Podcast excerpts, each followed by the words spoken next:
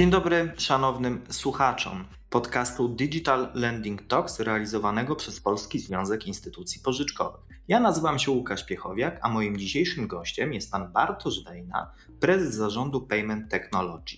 Dzisiaj będziemy rozmawiać o technologiach, a przede wszystkim na co zwracać uwagę, budując aplikacje i tworząc rozwiązania finansowo-technologiczne, czyli fintech. Dzień dobry, panie Bartoszu. Dzień dobry, panie Łukaszu.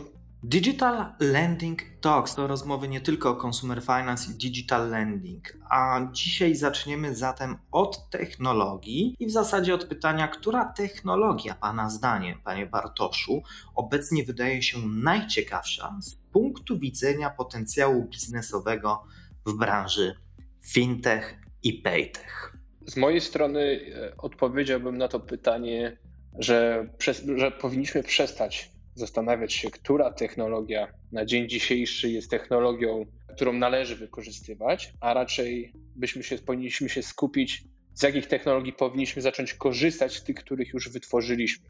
Wiesz, e, technologii mamy wytworzonych mnóstwo dookoła, ale z nich nie korzystamy. Więc e, w mojej ocenie czas najwyższy zacząć korzystać z tego, co jest i zacząć to wdrażać i pokazywać to odbiorcom. A to znaczy, jeśli mielibyśmy spojrzeć na to w taki sposób, że e, może e, firmy, które chcą robić biznes e, tu i teraz, powinny już korzystać z tego, co, co jest obecne i wybierać te technologie istniejące, a przestać używać buzzwordów do na przykład mówienia o tym, że mają rozwiązania oparte o sztuczną inteligencję, gdzie tamtej sztucznej inteligencji tak naprawdę nie ma. I to jest bardzo podchwytliwe. Tak, to jest bardzo podchwytliwe pytanie, ale jednocześnie, jeżeli patrzymy z perspektywy samego biznesu, to wytworzenie nowej technologii, którą byśmy chcieli zaadoptować do naszego biznesu, automatycznie musimy się liczyć z ponoszeniem wielkich kosztów a ostatni czas pokazał nam bardzo, że ponoszenie tych kosztów nie do końca daje nam możliwość, żebyśmy się na, na tym nagle zaczęli zarabiać i zaczął nam się to zwracać. W związku z tym jeszcze raz mówię, zacznijmy się rozglądać za technologiami, które są wytworzone, leżą w cudzysłowie dookoła nas i zastanówmy się, jak te technologie wytworzone możemy zaadoptować do naszego biznesu. I to jest ten element, który powinniśmy wykorzystywać, a nie zastanawiać się nad technologiami, które użyjemy tak jak tutaj pan zasugerował. Złośliwie. Tak, ale ta złośliwość była słuszna i też ją podzielam, bo używanie wyrazu dotyczące popularnych określeń nie do końca idzie w parze za tym, co finalnie przedstawiamy na samym końcu. Okej. Okay. Zwykle pytam moich gości o to, jak ich zdaniem zmienił się świat w czasie pandemii, i wszyscy chórem odpowiadają, że zmienił się mocno. Dzisiaj też wszyscy żyjemy cyfryzacją wszystkiego. Ale, no właśnie, wybór technologii nie jest dzisiaj łatwiejszy niż rok temu, a nawet pojawiło się więcej trudności, bo technologii jest dużo, ale wszyscy chcą z nich korzystać, więc ich do, dostępność, a w zasadzie programistów jest coraz mniej. I tutaj pytanie, jak podejść do tego z punktu widzenia menedżerskiego, do wyboru tych właściwych rozwiązań, które no niestety nam zostały na rynku, bo nie możemy korzystać ze wszystkiego. I dla przykładu, bo tutaj chyba najłatwiej będzie się Panu odnaleźć, dla przykładu, jak to wygląda na rynku płatności. Tutaj znowu pociągnę temat z pierwszego pytania. Mamy programistów na rynku coraz mniej. To, to znaczy powodu... jest coraz więcej, ale znaczy... niestety jest coraz większy popyt na ich usługi, tak. więc teoretycznie powiedzmy, że dostępność do nich nie jest łatwiejsza. Tak, dostępność do nich nie jest, nie jest łatwiejsza. W związku z tym, jakby nadal, w mojej ocenie, z perspektywy właśnie zarządzania instytucją płatniczą, jest rozglądanie się na tym, co dookoła nas się znajduje, to, co możemy wykorzystać dla klienta. Sytuacja pandemiczna, która nas jeszcze dotyka mocno, pokazała również, że wytwarzanie technologii, które nie do końca są technologiami mocno spiętymi z rynkiem, powoduje, że albo musimy przerwać pewien projekt, bo mamy sytuację taką, jaką mamy obecnie, pandemiczną, czyli startupy, nieraz ciekawe pomysły po prostu nie są w stanie dotrzeć do tej mety, w której zaczynają monetyzować swój projekt, albo po prostu stają się rozwiązaniem, które de facto nigdy nie, nie osiągnie sukcesu rynkowego, bo cały czas będzie trzeba w niego e, pompować, żeby mogło się to rozwiązanie rozwijać. W związku z tym e, ta sytuacja, którą mamy, pokazuje jedno, jeszcze raz. Wykorzystajmy to, co już wytworzyliśmy, i naprawdę postarajmy się, żeby to zmonetyzować, a nie idźmy w kierunku tworzenia kolejnych, kolejnych, niejednokrotnie powielanych technologii, tylko inaczej nazywanych, bo my czasami robimy cały czas to samo, przelew natychmiastowy, ekspresowy, kurczę, jaka jest tutaj różnica, prawda? To jest to samo, ale angażujemy znowu zespół e, programistów, etc., ale zamiast wejść w kooperację z kimś, kto już ma takie rozwiązanie, to wytwarzamy nowe, co powoduje później to, że dużo rozwiązań takich technologicznych leży i nie wie, co ze sobą zrobić. To trochę brzmi jak taka przestroga na zasadzie hey, hello, rynku mamy ponad 100 małych instytucji płatniczych zarejestrowanych w Polsce. E, mamy sporo rozwiązań technologicznych i firm, które oferują szybkie płatności.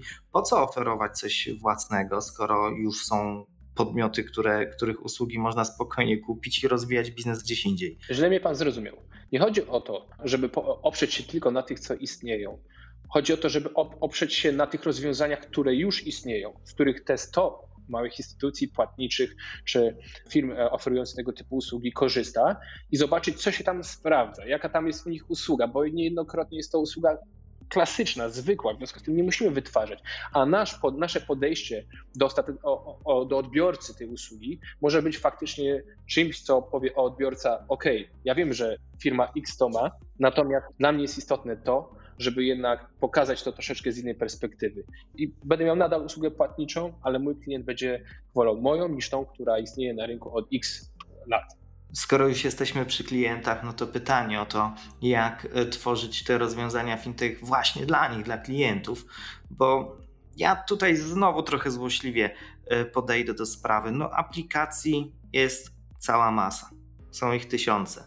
Zresztą rynek aplikacji jest naprawdę warty grube pieniądze, nie bez przyczyny, a same aplikacje w swojej produkcji są nietanie, mówiąc dyplomatycznie. Ale czym się większość z nich od siebie różni, jak nie kolorami w tym momencie? albo no, ten poziom wygody jest do siebie bardzo zbliżony. No jak tutaj znaleźć tę przewagę, żeby tego klienta zadowolić i zaadresować te usługi w sposób właściwy? Przy czym tutaj zwracam uwagę moim słuchaczom, że użyte sformułowanie zaadresować nie jest buzzwordem, tylko jest użyte w sposób przemyślany. Panie Łukaszu, zadał mi Pan drugie złośliwe pytanie, w którym jednocześnie zaszły Pan odpowiedź na swoje poprzednie pytanie. Czyli znowu mamy aplikacje, które e, niczym ciekawym nas e, nie zaskoczą, są po prostu różnią się kolorami. E, więc cieszę się, że się zgadzamy w tym temacie, że mamy tych aplikacji dużo i, i powinniśmy zrobić wielki ukłon w stronę producentów telefonów, że tam mamy nieskończoną liczbę stron do przeglądania na tym naszym smartfonie, bo byśmy nie mieli miejsca na te aplikacje.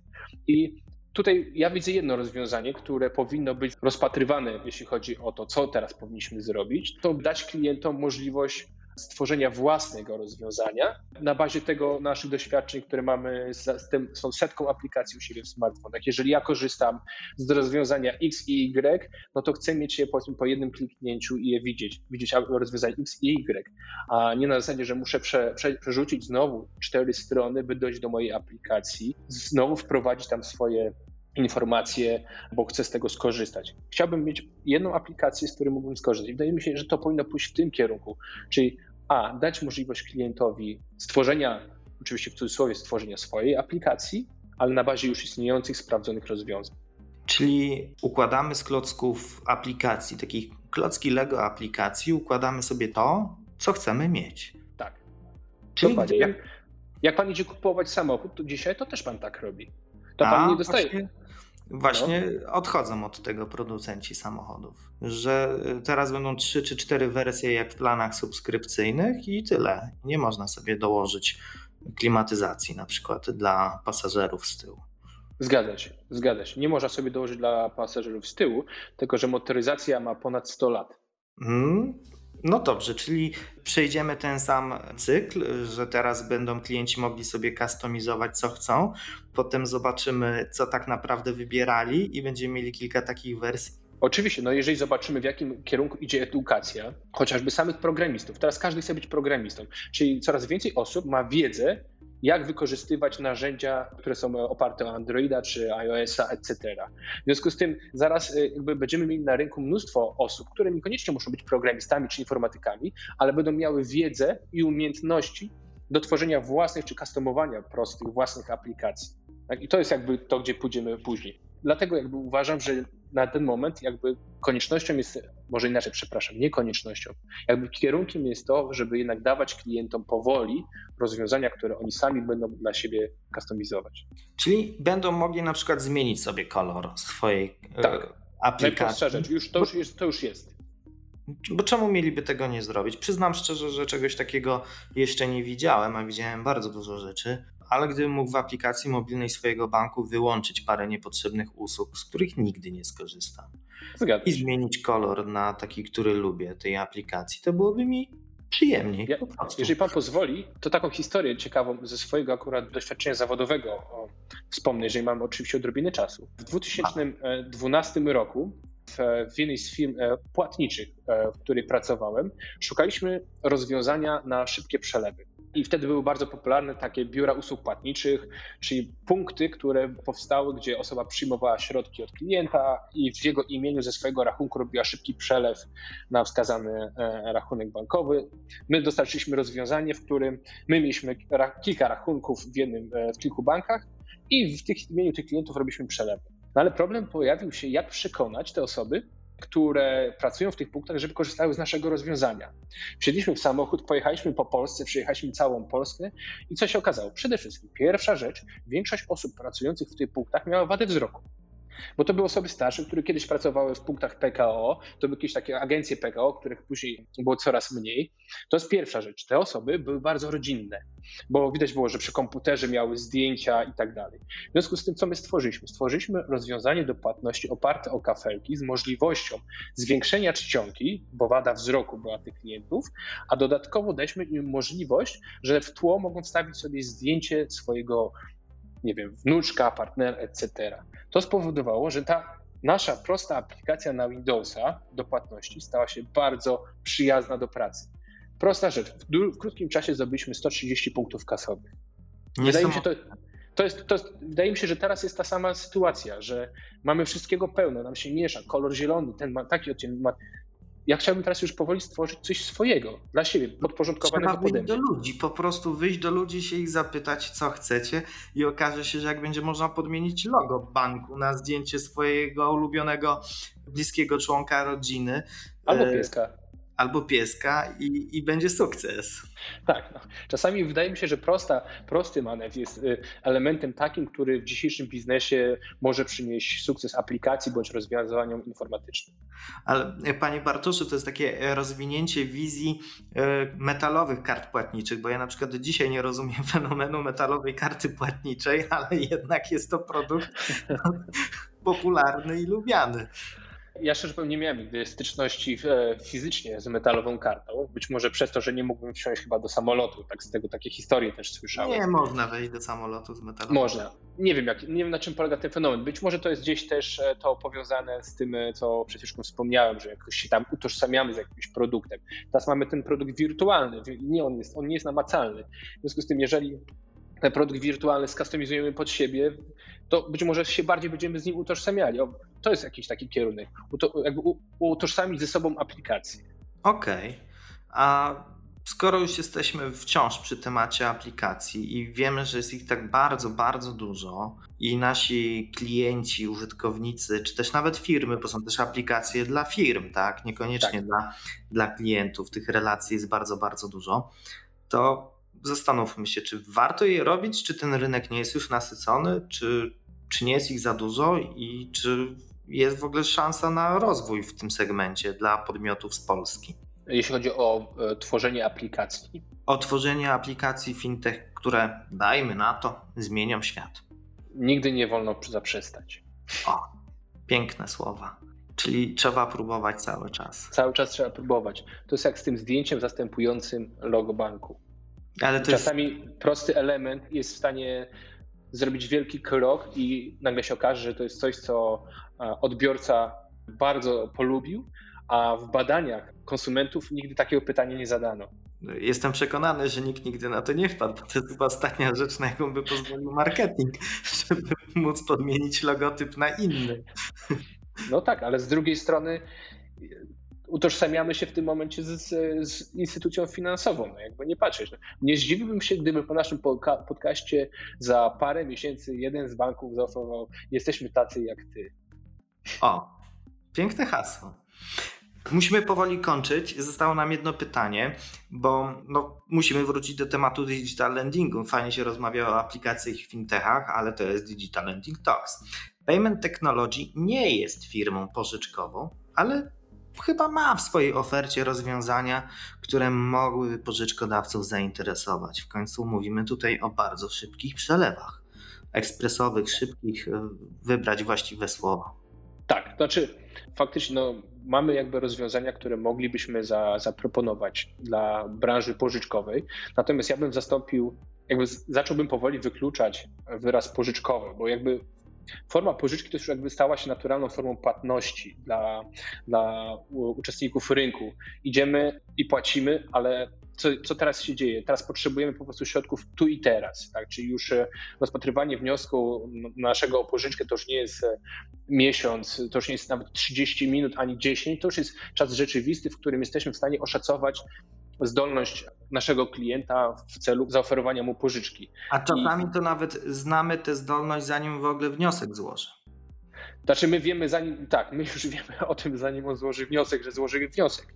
Natomiast Zmierzając do tego, tutaj też ja e, dla firm e, pożyczkowych mamy takie możliwości, gdzie klient decyduje, a z której firmy chce skorzystać. Jakby to też jest jakby taki kierunek, w którym Payment Technology idzie, czyli dostarcza rozwiązania pod klienta i również w firmach pożyczkowych czy oferujących finansowanie na zakupy jest to samo. Czyli klient ma prawo, możliwość, możliwość wyboru z dwóch, trzech pozycji, które mu się na ekranie wyświetliły pożyczki czy tam finansowania. Jedna firma pożyczy 1000 zł na 7 dni za 0 zł, jedna na 14 dni, ale już za 50 zł i klient sam oszacuje, którą ofertę będzie chciał wybrać. A, ale dla niego jest to, że on to zrobi w kolejce do kasy, i on przy tej kasie już będzie miał te środki u siebie na koncie, którymi zapłaci za, za produkt czy za zakupy, które robi. Ale cały ten proces stojący, kiedy stał w tej kolejce, on sam świadomie podjął. Jestem w stanie w ciągu 7 dni spłacić to, co pożyczyłem, albo potrzebuję 14 dni i liczę się z kosztem tych przykładowo 100 zł. To tak z naszego podcastu płyną następujące wnioski, czyli być takim konserwatywnym w podejściu dla, do prokonsumenckiego, świadczenia usług, czyli robimy tylko to, co konsumenci naprawdę chcą, a nie to, co nam się wydaje, że mogliby chcieć. Ale najpierw też musimy ich zapytać o to, co oni chcą, bo oni sami mogą nie zdawać sobie z tego sprawy, więc taka obserwacja jest dosyć istotna. Tak, ale to osiągamy to poprzez danie możliwości podstawowej kustomizacji aplikacji. Marzy mi się taka aplikacja, gdzie rzeczywiście będzie można ją y, no, układać jak klocki Lego. Zwłaszcza dla osób, które nie są programistami, wydaje mi się, że to może być fajna zabawa. Otwarta bankowość też daje duże pole y, do popisu w tej kwestii. A co do wyboru usług, no to, to chyba nie ma innej drogi. Y, I tyle. Im, Im, więcej partnerstw, im więcej fajnych rozwiązań w ramach jakiegoś środowiska płatniczego, tym lepiej dla wszystkich. I tyle. Zgadzam się. Moim gościem był pan Bartosz Wejna, prezes zarządu Payment Technology. Dziękuję za rozmowę. Dziękuję panie Łukaszu. A ja zapraszam Państwa na kolejny odcinek Digital Lending Talks, który oczywiście będzie dostępny na Spotify i SoundCloud, a jego tytuł niebawem już wkrótce Państwo znajdą na stronie Polskiego Związku Instytucji Pożyczkowych. Dziękuję i do usłyszenia.